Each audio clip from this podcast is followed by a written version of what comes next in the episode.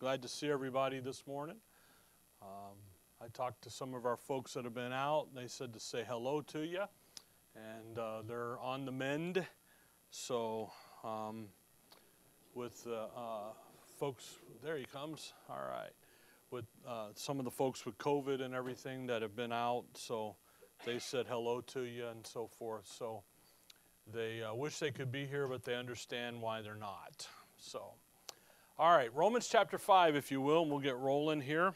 And uh, we're going to we're gonna go back into verse number 9 and 10 and uh, kind of clean, clean up these verses a little bit. Uh, we look la- uh, just start reading in verse 6. For when we were yet without strength in due time, Christ died for the ungodly. For scarcely for a righteous man will one die, yet peradventure for a good man some would even dare to die. But God commendeth his love toward us, and that while we were yet sinners, Christ died for us. Much more then, being now justified by his blood, we shall be saved from wrath through him. For if when we were enemies we were reconciled to God by the death of his Son, much more, being reconciled, we shall be saved by his life. And not only so, but we also joy in God through our Lord Jesus Christ, by whom we have now received the atonement.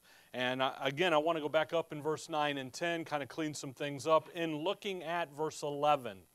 Because what happens in verse 11 is a great argument starts between the Bible critics about that word atonement and they said it should never have been translated reconciled. It should be translated i mean atonement. It should be reconciled. The problem is is those people have no idea what the passage is talking about okay? They just want to be a critic. Because the translators know how to translate that word reconciled. It's there in verse number 10 for if when we were enemies we were what? Reconciled. Same word and then atonement is the same Greek word in verse 11. And they, but see, when you go back in the Old Testament, Leviticus 16, I believe it is, you understand that atonement and reconcile are the, can be used interchangeably. They're the same thing. So, you know, get off the back of the King James translators. They know more about your English than you do. By the way, they know more about Greek than you do, and Latin and Hebrew and all the other languages. So just because, you know, you don't it's interesting when you hear people pontificate like they know what they're talking about, and then you go look at the context of what we're talking about, you quickly understand that, wait a minute, at- atonement is the right word in the context. So we started in verse 6. And we were looking there, for when we were yet without strength in due time, Christ died for the ungodly. This was last time, last week. And we use these on a personal, individual basis when we talk to people about the gospel, about their justification. But yet I showed you that word we. We're not, it's not really an intention on Paul's part to talk about the individual. Now it's we, the Gentiles. When the Gentiles, when you were without strength, when you were ungodly, when you were, verse 8, a sinner, while we were yet sinners, what the, the God the Lord Jesus Christ did some things for you. And yes, legitimately, you can use it on the individual scale, that's fine. But in the context, in the passage here, Paul is beginning to introduce dispensational Bible study to you. He's beginning to introduce right division. Again, we're in Romans 5, so we're new believers. We've just been justified in, in, the, in, the, in the edification process. And what does he instantly do? Verse 6 We were. When, verse 6 for when we were, past tense, in the past. What were we in the past? Without strength. We looked last time over at Ephesians 2. Without strength equals without Christ. You're a sinner. You're ungodly. You're, you're, not godly. Even when you try to do, you're not because you're not where? In Christ. Then in verse 9, he talks there much more than being what? Now. Present tense, right now. Now, what are we? Justified by his blood. We shall be, future tense, saved from wrath through him. So you have this issue here of Paul introducing the concepts to that young believer of the issues of right division, rightly dividing the word of truth, dispensational Bible study. If, if you look there at verse 6, for when we were yet without strength in due time, Christ died for the ungodly. Paul over there, he says, I am the due time testifier. Due time. I, I you think about um, over this week, uh, Superman was on the TV, and Lois Lane is falling, and Superman swoops in and catches her just before she goes splat. You know, I think about Batman, splat, kaboom, pow. Superman does what? In the nick of time. Just in that nick of time, what happens? He did something. When it's time to pour out his wrath, we're going to see this as we get on the board. Just as it's time to pour out his wrath, when you and I, when we were without strength, when we're sinners, when we're ungodly, verse 10 there, we're his enemy, we have no historical claim, we have no moral or spiritual claim, we have no legal claim. Right then, he comes in and interrupts the program. If you look over at verse 12, 512, now this is just kind of all review to get everybody back in their thinking here. Notice verse number 12. Romans 5, verse 12. Wherefore, as by one man sin entered into the world, and death by sin. So death passed upon all men, for that all have sinned. That's Adam, talking about Adam. Verse 14. Nevertheless, death reigned from Adam to Moses. There's a time period there, isn't there? Adam to Moses. See that? Again, dispensational Bible study. Then Moses, oh, uh, even over them which had not sinned after the similitude of Adam's transgression, who is the, notice, figure of him that was to come. Who's the him that was to come? Who is that? There's Christ. So you go Genesis, Adam, Moses, there's Exodus. You go the whole New Te- Old Testament till you come to, to, to the Lord Jesus Christ. There's Matthew, Mark, Luke, and John and Acts. Come on over down to verse 20, 520. Moreover, the law entered that the offense might abound. Why does the law show up? What's it's designed to do? To show the sin, to show the offense, to show the, the uh, violations. But when, where sin abounded, what happened? Grace, there's Paul and the Apostle Paul. So when you come down through this, again, Paul is just introducing the concept. Notice there's not a great a lot of details. Those details are going to come later in, in, in subsequent uh, scriptures and subsequent epistles. And he's just laying out what, what he calls in Ephesians 2 time past, but now ages to come. And he's just laying out that past, present, and future. We were, I was talking a couple weeks ago, second hour, next hour, about the simplicity that's in Christ. You know, and I was talking with Mark this week. If it's complicated, it's a lie. If you think about when somebody says, well, so and so, and it's very complicated, then what are they doing to you? They're really lying to you, you know because they make it complicated, so then you need who? You need them, don't you? It's really not complicated. Simplistic, simplistic past, present, and future. So when you come now into verse 9 and 10, notice verse 9. Much more than. We started in verse 1, we have those benefits of justification. Now we have a much more doctrine. Now we're going to come up you're a babe in Christ, and He's going to give you the next set of information here that you can get into your thing. Much more than being now justified by His blood, because we're justified, because we are in Christ, what's going to happen to us? We shall be saved from the wrath through Him. And again, when we talk about that issue of the wrath, what wrath would that be? That's the question. Well, we know it's not daily, day to day stuff because we just talked about tribulation do- doing what? Working patience and patience experience and experience hope. There's the daily life stuff, the tribulations of the moment. we know that God's not against us because the first thing He tells us that we have is peace with God. You go over there to uh, first, uh, hold on here, 1 Corinthians 10. 1 Corinthians 10. You know, so when you begin to kind of think this through, and we spend a lot of time talking about tribulation working, because you have to have the divine viewpoint about what happens to you on a day to day basis.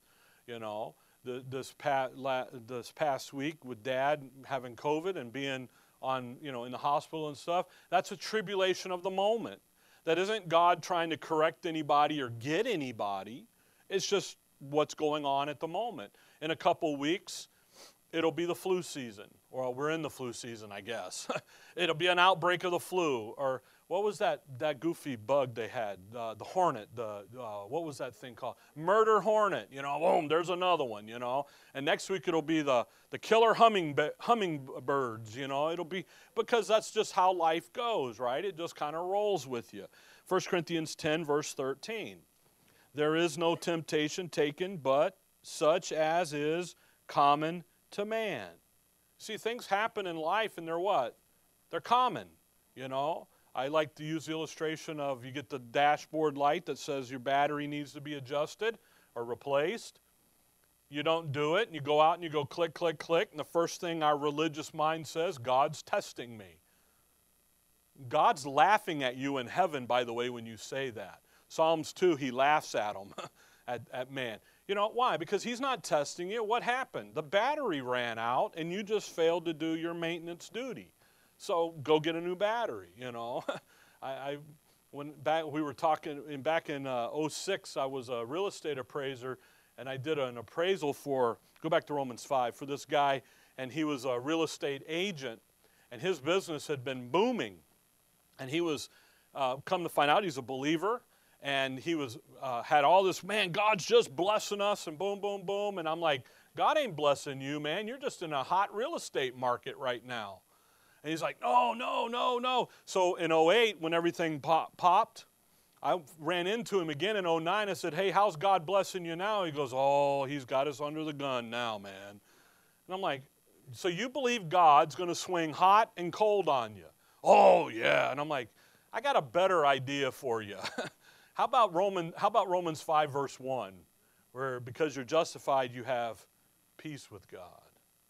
I'd rather have that than which way is God swinging today, you know. Anyway, back to 5 9.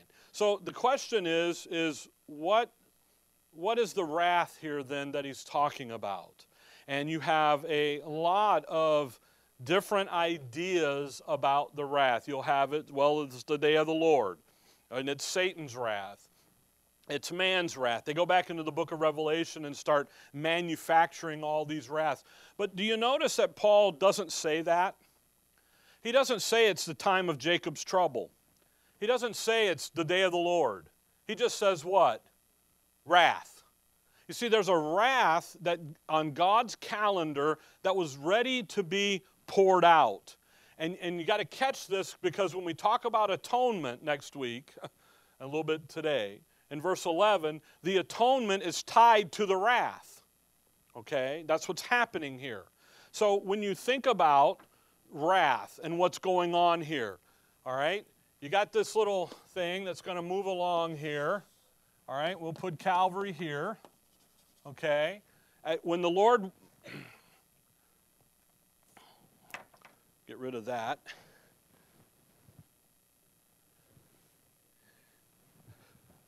So come over to Luke 13. Actually, you know what? We're going to kind of bounce this around here a little bit. Go get Daniel 9.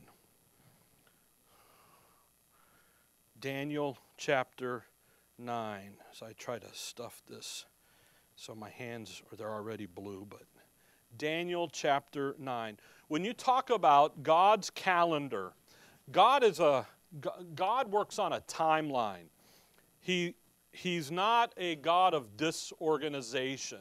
He's a God of order.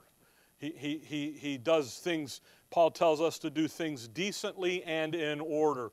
Why? Because God works in order. So come back to Daniel 9. And in Daniel 9, Daniel gives a prophecy here of the timeline, the prophetic calendar that's going to happen here with the nation of Israel. Daniel 9, verse 24. 70 weeks are determined upon thy people and upon thy holy city to finish the transgression. So you see that thing about 70 weeks. Now, Genesis uh, 29 tells us that a week equals seven years, okay? So we're going to have 70 weeks of years, all right? Pretty simple. So 7 times 70 is 490 years. You with me? That's hard math, okay? Common core math. Here we come. All right? Now, read verse 25. Know therefore and understand that from the going forth of the commandment to restore and to build what? Jerusalem. Don't that's that is Nehemiah chapter 2. Until Messiah the prince shall be 7 weeks. So we're going to have a 7 week period and then we're going to have 62 weeks. So this is going to do 69 weeks. You with me? Till Messiah is cut off. Isaiah chapter 53 says that the cutting off of the Messiah is what Calvary is all about. Now, if you understood this as a Jew, and you're over here where the Lord is day, and you, and you know we got the prophetic clock's been ticking, because it has been, you can real quickly understand that the Messiah is going to be crucified at how old? 33, priest age. So you can back this thing up and say, you know what? He's going to be born back over here. He's going to be so you can you can go to Luke 1 and you can figure this stuff out real quick when he's going to be born. That's why in Galatians 4 Paul says uh, our, our, Lord was born uh, in due time when it pleased God. It's his timing. Okay? Verse 20 I got to stay on topic or we'll never get done. Verse 25 shall be seven weeks, and threescore and two weeks the street shall be built again, the wall even in troublous time, and after threescore, verse 26, and two weeks shall Messiah be cut off. Okay? So there's going to be there's going to be that's the cross then after that there's going to be some verse uh, and the people of the prince verse 26 that shall come shall destroy the city and the sanctuary that is not ad 70 i'm just Get that out of your head right now. It's a bunch of malarkey. That's guys who don't understand. Those are people who, one, don't believe your King James Bible. They don't like it. They hate it. And two, they don't know what, they don't dispensational Bible study anything. They just like to pick and choose what they want because it makes it sound good. All right, get that out of my chest. And there shall, there shall uh, destroy the city and the sanctuary, and the end thereof shall be with a flood. And under the end of the war, desolations are determined, and he shall confirm the covenant with many for one week. Now, so there's going to be a time gap, and then there's going to be a week over here called the 70th week of Daniel. That's going to result with, the, we, we also call it the tribulation, all right? But that's the signing with the Antichrist. So you've got 70 weeks here. You've got a timeline. That's my point. Okay? Now, come over to Luke chapter 13. When, when God gives Daniel the timeline there, Daniel 9. All right? Daniel is sitting way back over here and he looks right across everything to all these weeks. Luke 13. In Luke 13, the Lord is going to give a parable here. Verse 6, he spake, he spake also this parable. A certain man had a fig tree planted in the vineyard, and he came and sought fruit thereon and found none. Now, the parable is a great representation of the nation of Israel. The fig tree, there's the national life of Israel, and guess what? There ain't nothing on that. There's no fruit, okay? And, and so what's he going to do? He says, then, then said he under the dresser of this vineyard, Behold, these, these how many years? There's the Lord. For three years he's been working on them, right? Right? No fruit. What are we going to do at the end of verse 7? We're going to cut it down. We're going to pour out some wrath on it. We're going to go over there and just nail them. Verse 8 And he answered and said unto him, Lord, let it alone this what? Give me a year. Give me one more year. But keep reading. I shall dig about it and dung it. And, it, and if it bear fruit, well. And if not, then after that thou shalt cut it down. Uh, the Lord's estimation, the Lord puts in an extension of a year here. Okay? And this is the Acts period.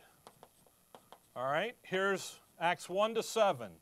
Here's Matthew to John. Here's the Old Testament, Nehemiah over. But look at how what he says there. I'm going to dig around it and I'm going to do what? I'm going to dung on. I'm gonna, we're going to dump a bunch of manure on it. What an estimation of your people. Because he's talking about the nation of Israel that apostate nation out there. And he says, Hey, I'm going to come around there and we're going to shovel some manure on this thing. You know, you, you, shovel manure on it and keep the heat in. It's supposed to grow and do all this stuff. We're going to we're going to do some things here. Now come over to Acts chapter 7. So from Acts 1 to Acts chapter 7, 8 really is one year. But something is happening in Acts 7 you've got a gentleman by the name of Stephen. And he's full of the Holy Ghost. He comes down there, he's preaching to them, he's getting them. And in Acts 7, verse 55, verse 54, but when they heard these things, they were cut to the heart, and they gnashed on him with their teeth. Well, what did he say to them? He said, verse 51 to them, You stiff necked, uncircumcised in hearts and ears. You know what he just called them? He just told the, the leaders of Israel, You're nothing but a bunch of heathen. You're ungodly. You're sinners. You're apostates. You guys are on the same level as the Gentiles. Woo. No wonder they went and gnashed on him with their teeth. Could you imagine chewing on somebody? I mean, that's not just yelling at them, they're, they're actually chewing on the guy. Verse 55 But he, being full of the Holy Ghost, looked up steadfast into heaven and saw the glory of God and what? Jesus doing what? He's standing. In chapter 2, he says, Sit till I make your enemies your footstool. Now he's standing. Guess who's been made his footstool? The enemies. Now you go on the Old Testament scriptures, and when he stands, think about it, he looks up into heaven, sees the Lord standing, What's, it, what's he do in, script, in prophecy? This is Stephen. Standing in prophecy is the Lord coming back and doing what? Pouring out his wrath. It's time to come back and do the wrath. It's time for that 70th week to happen. We're on the timeline, right? Okay.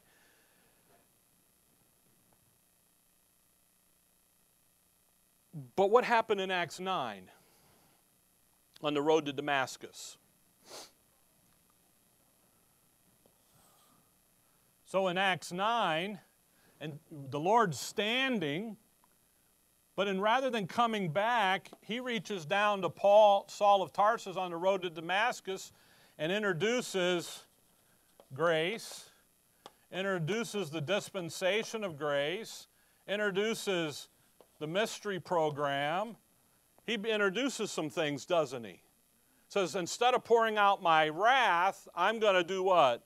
I'm going to pour out my grace, my long suffering. And Paul, Saul of Tarsus, you're the first guy in. You're the first one. You're going to be the pattern. Okay? Now, come back with me to Matthew chapter 3. Again, there's only one type of wrath here, folks.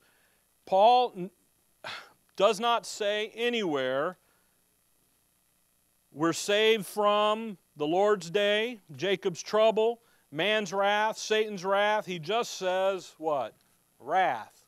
Because there's one kind of what there's only one thing, and that's wrath. And Paul's going to tell us you will never see this day. The Lord Jesus Christ has done some things in this interruption time period that you will never see that 70th week. There's ideas where you're going to go into it and mid, midway, We get taken out. There's some that say you get over here all the way to the kingdom and then you're raptured out and taken home. Then some say you never do. You're just part of that, you know, and all this stuff. And Paul says no. And again, we're in Romans 5. We're very early in the believer's edification process. And what are you learning? You're never going to see the wrath. Matthew 3, verse 7 this is John the Baptist. He's got everybody there. He's preaching. He's been preparing the way, the straight, the Lord's way. Here he comes. Verse 6 And were baptized of him in Jordan, confessing their sins. But when he saw many of the Pharisees and Sadducees come to his baptism, he said unto them, Hey, good to see you. Glad you're here. Come on down. There's plenty of room down front.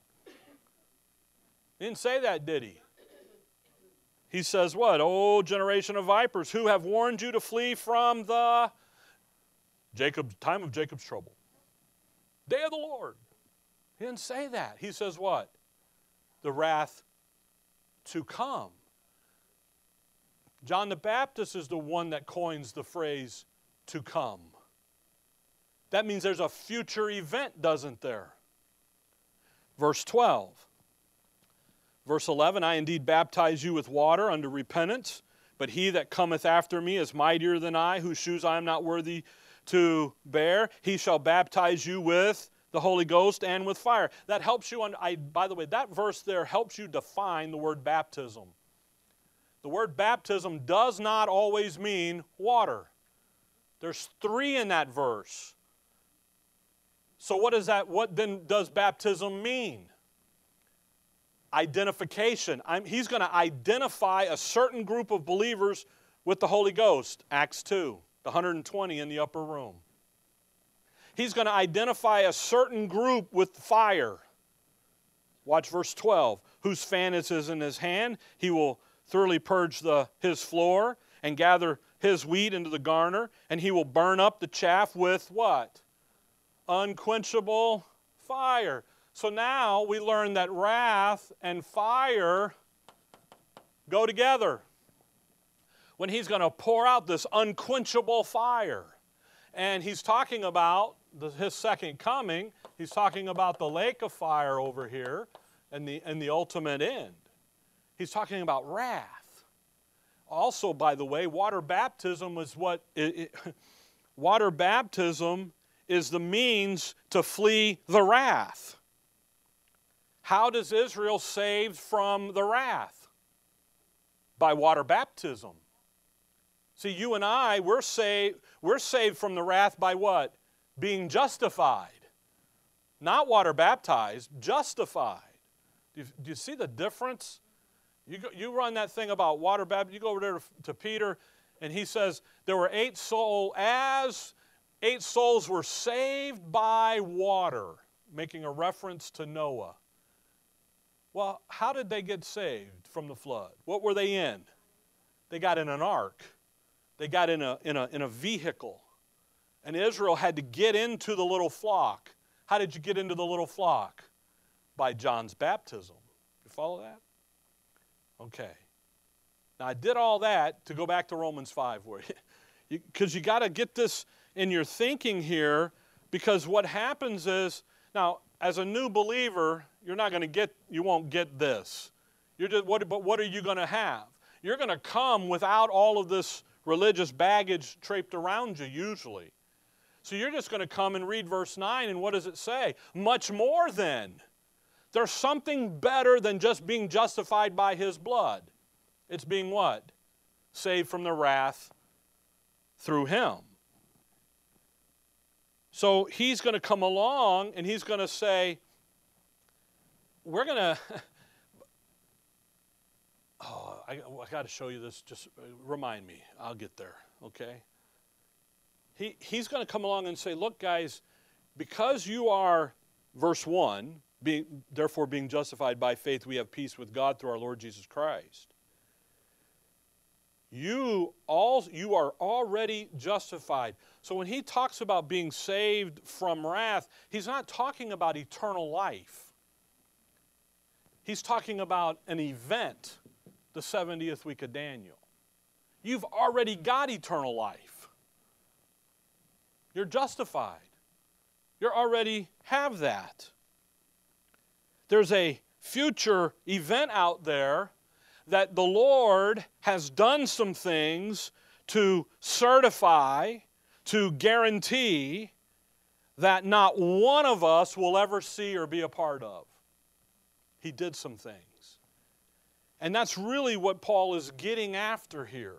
Come over to 1 Thessalonians chapter 1. This is what I want to show you. We'll look at this. This is a kick in the seat of the pants. Because what it does, I, I said it last week, I got a little email note. I said, I'm going to kick some of your kingdoms, your idols down on some of this.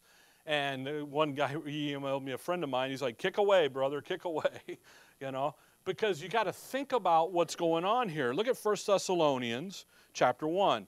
Now, 1 Thessalonians, 2 Thessalonians, and Galatians are the earliest books that Paul wrote.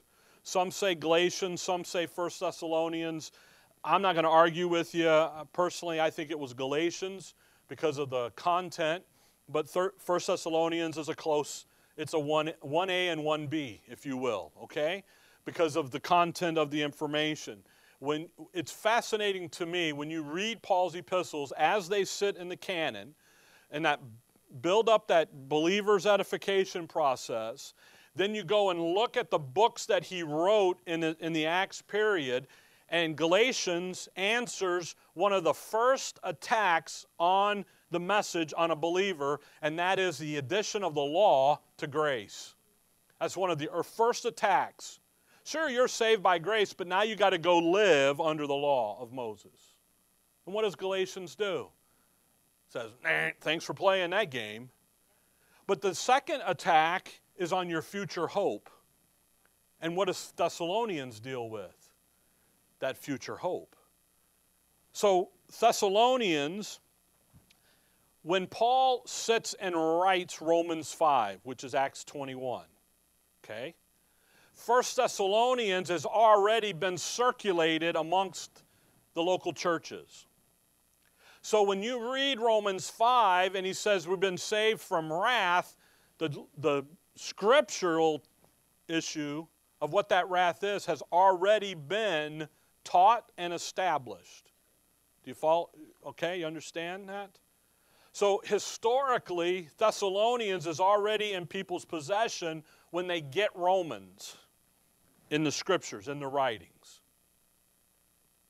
Every chapter in 1 Thessalonians and 2 Thessalonians has to do with something about our rapture, that event, and then the issues of the 70th week of Daniel.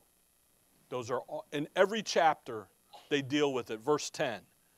And to wait for his Son from heaven, whom he raised from the dead, even Jesus, which delivered us from the wrath to come. What are we to do today? We're to wait. We're waiting for who? For him to come back, right? But notice how that verse ends there. Delivered. Past tense. You have already been delivered from the wrath to come. Again, which wrath? 70th week. That's the wrath. He's not talking about in time, in life, you know, have an easy cushion Christian life. Not at all. He's talking about what? 70th week of Daniel. Come over to chapter 5. Chapter 5. Chapter 5 and verse 9. For God hath not appointed us to wrath, but to obtain salvation by our Lord Jesus Christ. Have not, have not done what? Appointed. Do you have an appointment? Appointments. I had appointment Friday, okay, with the doctor's office. they called. Uh, that was the other doctor's office. She called and said, you know, hello. I said hello, and they said, you know, yes, we need to talk to Charles and I said, I've already voted. Please leave me alone. She goes, No, Mr. Jordan, this is the doctor's office. We're trying to confirm your appointment. I'm like, Oh, okay. Then yes, I will be there. But what do I have? I have an appointment. I have a set time, don't I? Notice what that verse says. For God hath what? Not appointed us to what? To wrath. that verse, by the way, gets used by the prosperity people to say, see, if you just do what God says for you to do, then you're going to have a life of ease because He didn't appoint you to wrath. And the problem is, is then you go do what they say to do, and guess what happens? It's still broke. You go broke. Yeah. What ha- life doesn't get easier, sometimes it gets harder. See. You see, we are delivered. We're not appointed. It's not on our calendar. It didn't make it to the Google Calendar. Now, look, draw, by the way, draw your eye up to verse 5. Ye are all the children of light and the children of the what? You know what we are on God's calendar? We're the day. We're daylight. By the way, this is referred to as night. Keep reading that verse. Uh, we are not of the night nor of the darkness. Isn't that interesting? See, this is in Scripture, anytime you read about nighttime, it's usually tribulation, trouble time. We're back to verse 9, but to obtain salvation by our Lord Jesus Christ. Obtain salvation. Saved from what? Salvation. That word, again, got to be careful. It has a lot of different meanings to it, doesn't it? There's a past, your justification, past salvation. There's a present salvation right here in time where you're able to get through life and He's equipped you through His grace to common demand to get down through. We didn't finish reading 1 Corinthians 10, verse 13, but the next section says, But God is faithful, who will make a way for you to escape, that you should be able to bear it. See, you're escaping it is bearing it. Thanks, Lord. you know. So you have a present salvation, but then you have a future salvation. We call that glorification.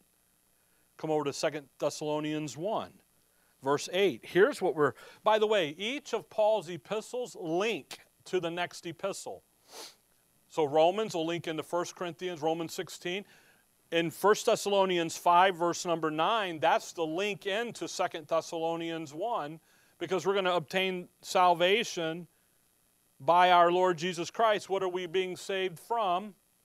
The wrath to come, First, Second Thessalonians 1 8, and flaming fire taking vengeance on them that know not God, that obey not the gospel of our Lord Jesus Christ, who shall be punished with everlasting destruction from the presence of the Lord and from the glory of his power, when he shall come to be glorified in his saints and to be admired in all them that believe, because our testimony among you was believed in that day. There it is, pouring out his wrath. It's coming. You're not going to see it. Come over to chapter 2. Chapter 2, he gives a whole long line and list of the, the life and the career of the Antichrist. Verse 3 Let no man deceive you by any means, for that day shall not come except there come a falling away first, and that the man of sin, that's the, that's the Antichrist here, Revelation 6, the man of sin. That's the first half of the week. That's his career. He's a politician. He's there and uh, be, be, revealed. The son of perdition. In the midst of that week, he is cruci- he's, he's assassinated. He's set out in state for three days. On the third day, he rises up, resurrection up. The, the, the king, the beast of the bottomless pit comes in, resurrects him. He, then he goes there in verse number four, who opposes and exalted himself above all that is called God or that is worshiped, so that he as God sitteth in the temple of God, showing himself that he is God. He sits there and says, I'm God, I'm the guy, here I am. And people are falling for that, that guy, hook, line, I almost called him something else, but that hook, line, and sinker there. And you know what? Look at verse 13. But we are what?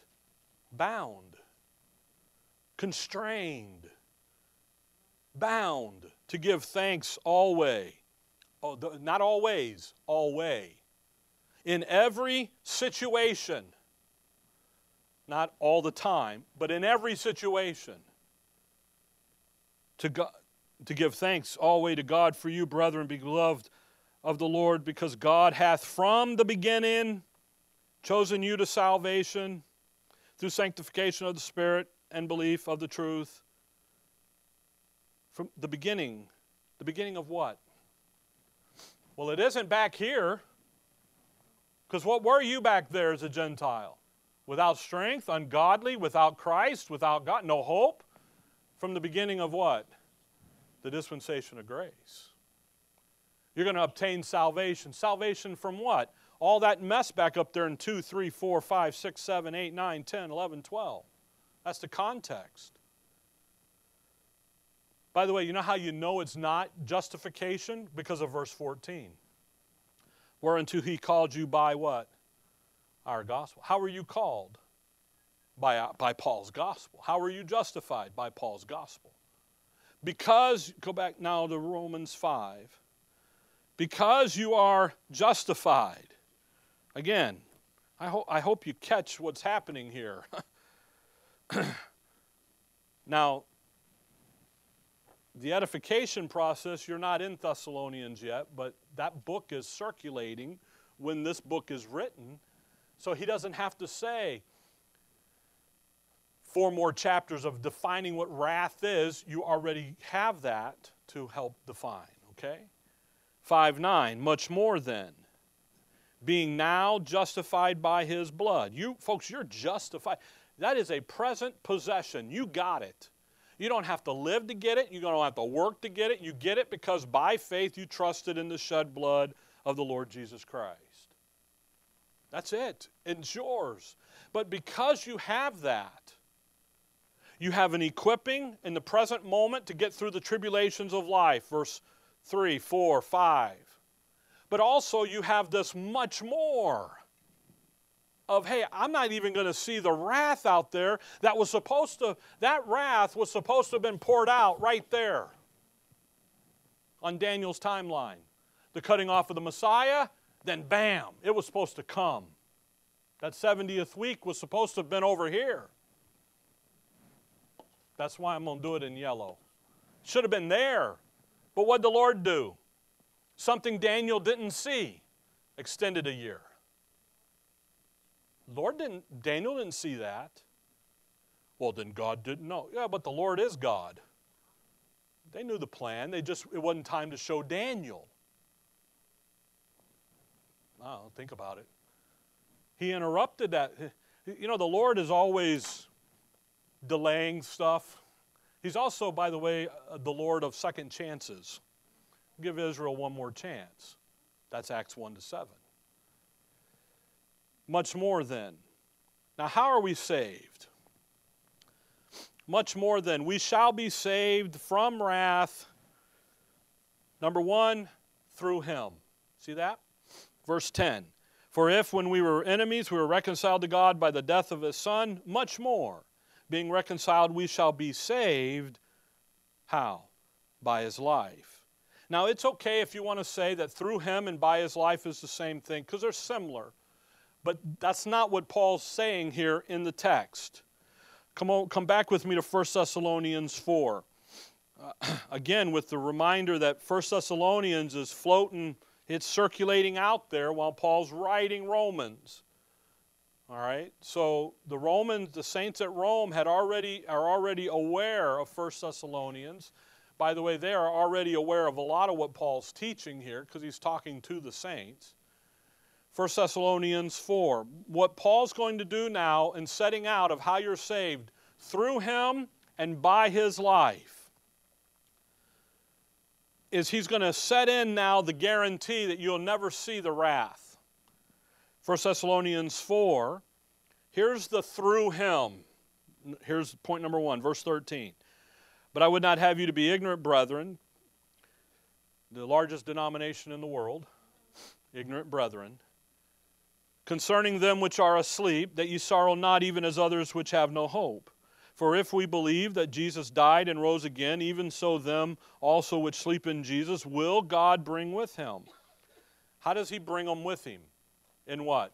In resurrection. That's what we're talking about. For this we say unto you by the word of the Lord. Now, that's an interesting phrase. Paul will say, this is my advice. This isn't the word of the Lord. This is my advice. Yet it's in Scripture, so really, who is it? it's the word of the Lord. But when he says the word of the Lord, The, the Lord is saying, I'm going to give you my word on this. I am personally guaranteeing to you that this is what's going to happen at the end of the dispensation of grace. What does he say? That we which are alive and remain unto the coming of the Lord shall not prevent them which are asleep, for the Lord himself shall descend from heaven with a shout, with the voice of the archangel, with the trump of God, and the dead in Christ shall rise first. Then we which are alive and remain shall be caught up together with them in the clouds to meet the Lord in the air, and so shall we ever be with the Lord. Wherefore, comfort one another with these words. And these are great words, but notice something. Notice the through him, the personal attention. I give you my word. Then in verse 8:16 for the Lord what? Himself. When the Lord collects up Israel, he sends the angels out to get them. He comes back personally for you. You know why? You know why the difference? You're his body. You are bone of his bone, flesh of his flesh. You belong to him. Now Israel belongs to him, but they're they're not yet his flesh yet. They've got their program to work down through. So he comes back what? Personal, personal attention. He's going to come back the same way he showed up to uh, Paul on the road to Damascus, suddenly, noisily. Boom, get you. The Lord Himself. This has been called the climactic evacuation. See, I mean, bam. We're, re, we're reunited with Him. We're reunited with our loved ones who've died in Christ. The Lord Himself, through Him, His personal involvement. First, you have His Word, and then you have Him. So you have a guarantee, don't you? You got a certification that, guess what? He, he's going to do what He said He's going to do. How do you know that? Well, look at what He did to Israel. Did He do to Israel everything He said He would do to Israel? Yeah.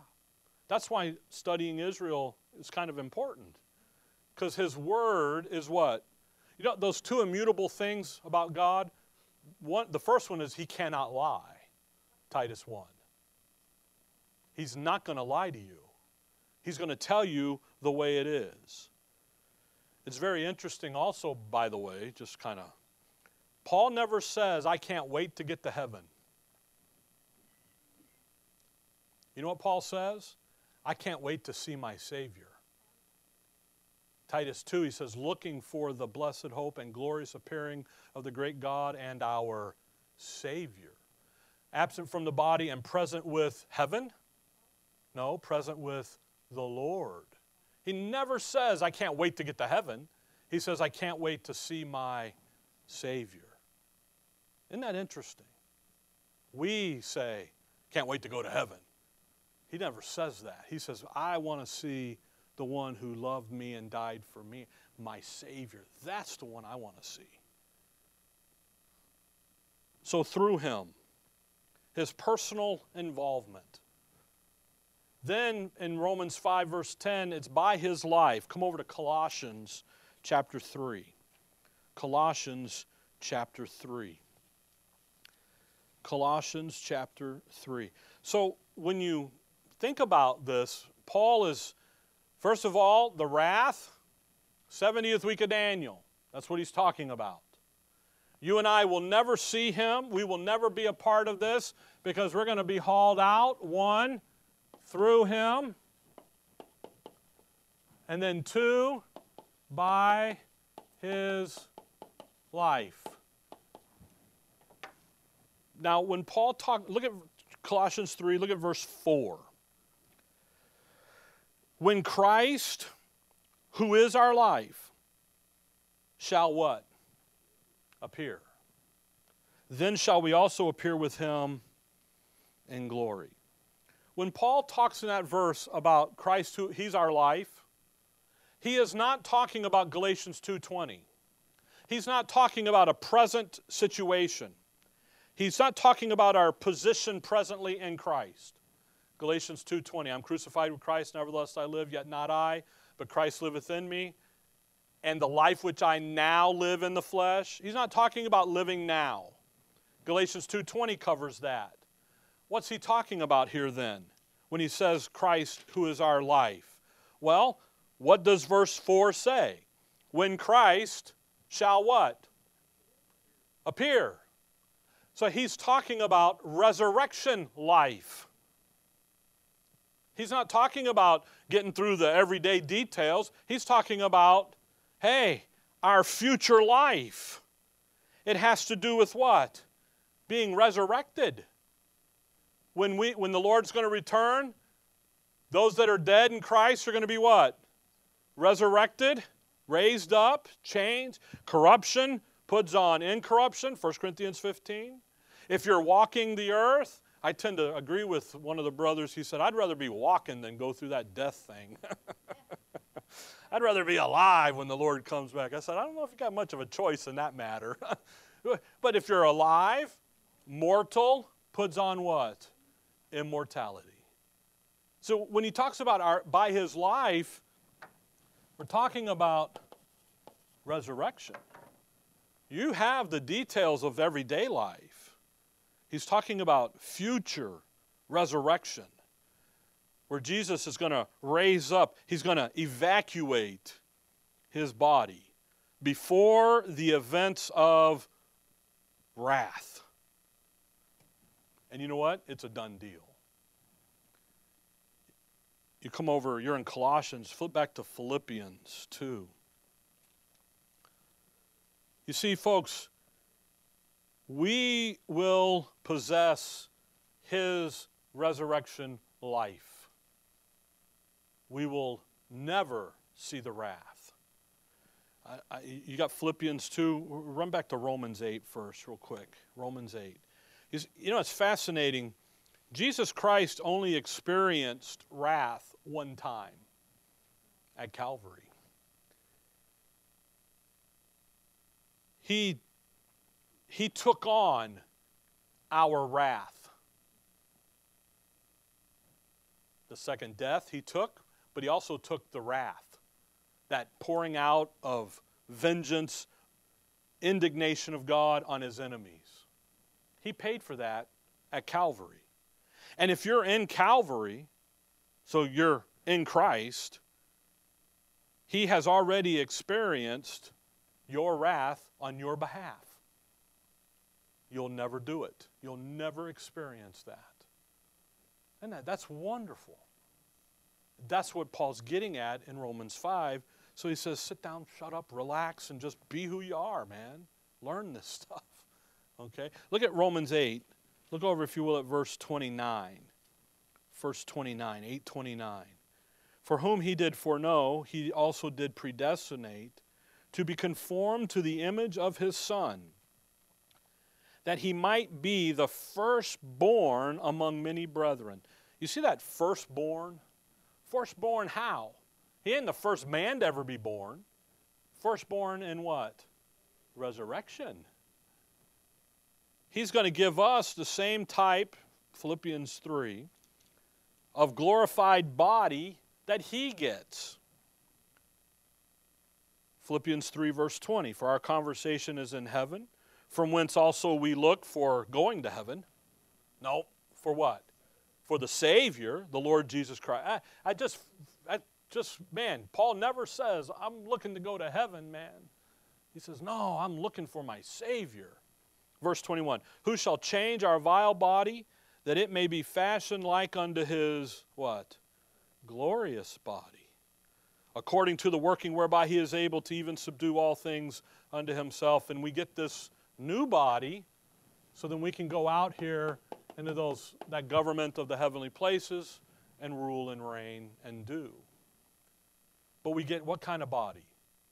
A new body, a glorious body. A body that'll function in whatever realm we are in, here on the earth or in the heavenly places. And how do you know that? Because when you go look at his resurrection body, he functioned in both realms. Come back to Romans 5.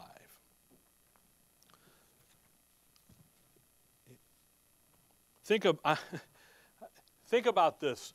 Let's say, we get over here, we get our new body, and we got to still go through the wrath. What's going to happen over here? There's a lot of death, isn't there? But if you got the glorious body, you can't get touched. Now, you don't go through wrath, but again, some of the guys say, you know, you do go and you do. But you got another layer of protection there, don't you? You got a new body, man. so, uh, anyway, Romans 5. We are saved through Him, His, his Word, His personal involvement, and by His life, the issue of resurrection. And the church, the body of Christ, is going to be taken out way before wrath ever starts. So when you come to verse 11, in light of understanding where we're talking about, we'll have to do this next week because the time's gone. And we begin to think about this verse. And not only so, but we also joy in God through our Lord Jesus Christ, by whom we have now received the what? The atonement. At one meant. That word helps you define. The atonement. You and I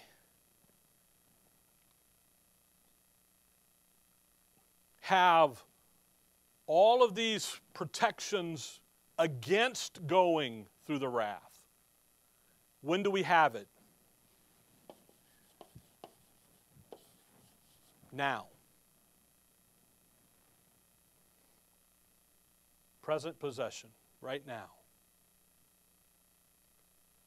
He's not talking about justification here. Usually we use that verse to tune for, hey, you've got the atonement now. 5 1's already settled that issue. Because we're talking about what? Much more than being saved from what? Wrath. Okay? Think about Israel and their atonement. They don't get it till they get over here. What does Israel have to do? They got to go through the wrath. They haven't done that yet. We'll go back in the Old Testament, show you, we'll look at reconciliation, we'll look at atonement. And that issue of atonement, you got to go through the sacrifice. They haven't gone there yet they have to still go through that. You and I, we've already got it. We had someone else experience that wrath on our behalf. Okay? So if you will just remember 511 atonement is dealing with that issue of the wrath in verse 9 and 10. Okay?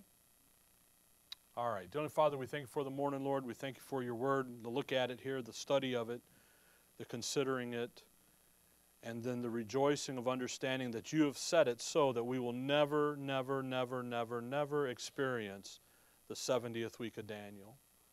That we'll be home with you because of your personal involvement, your word given to us, but also because of the issue of resurrection that's ours.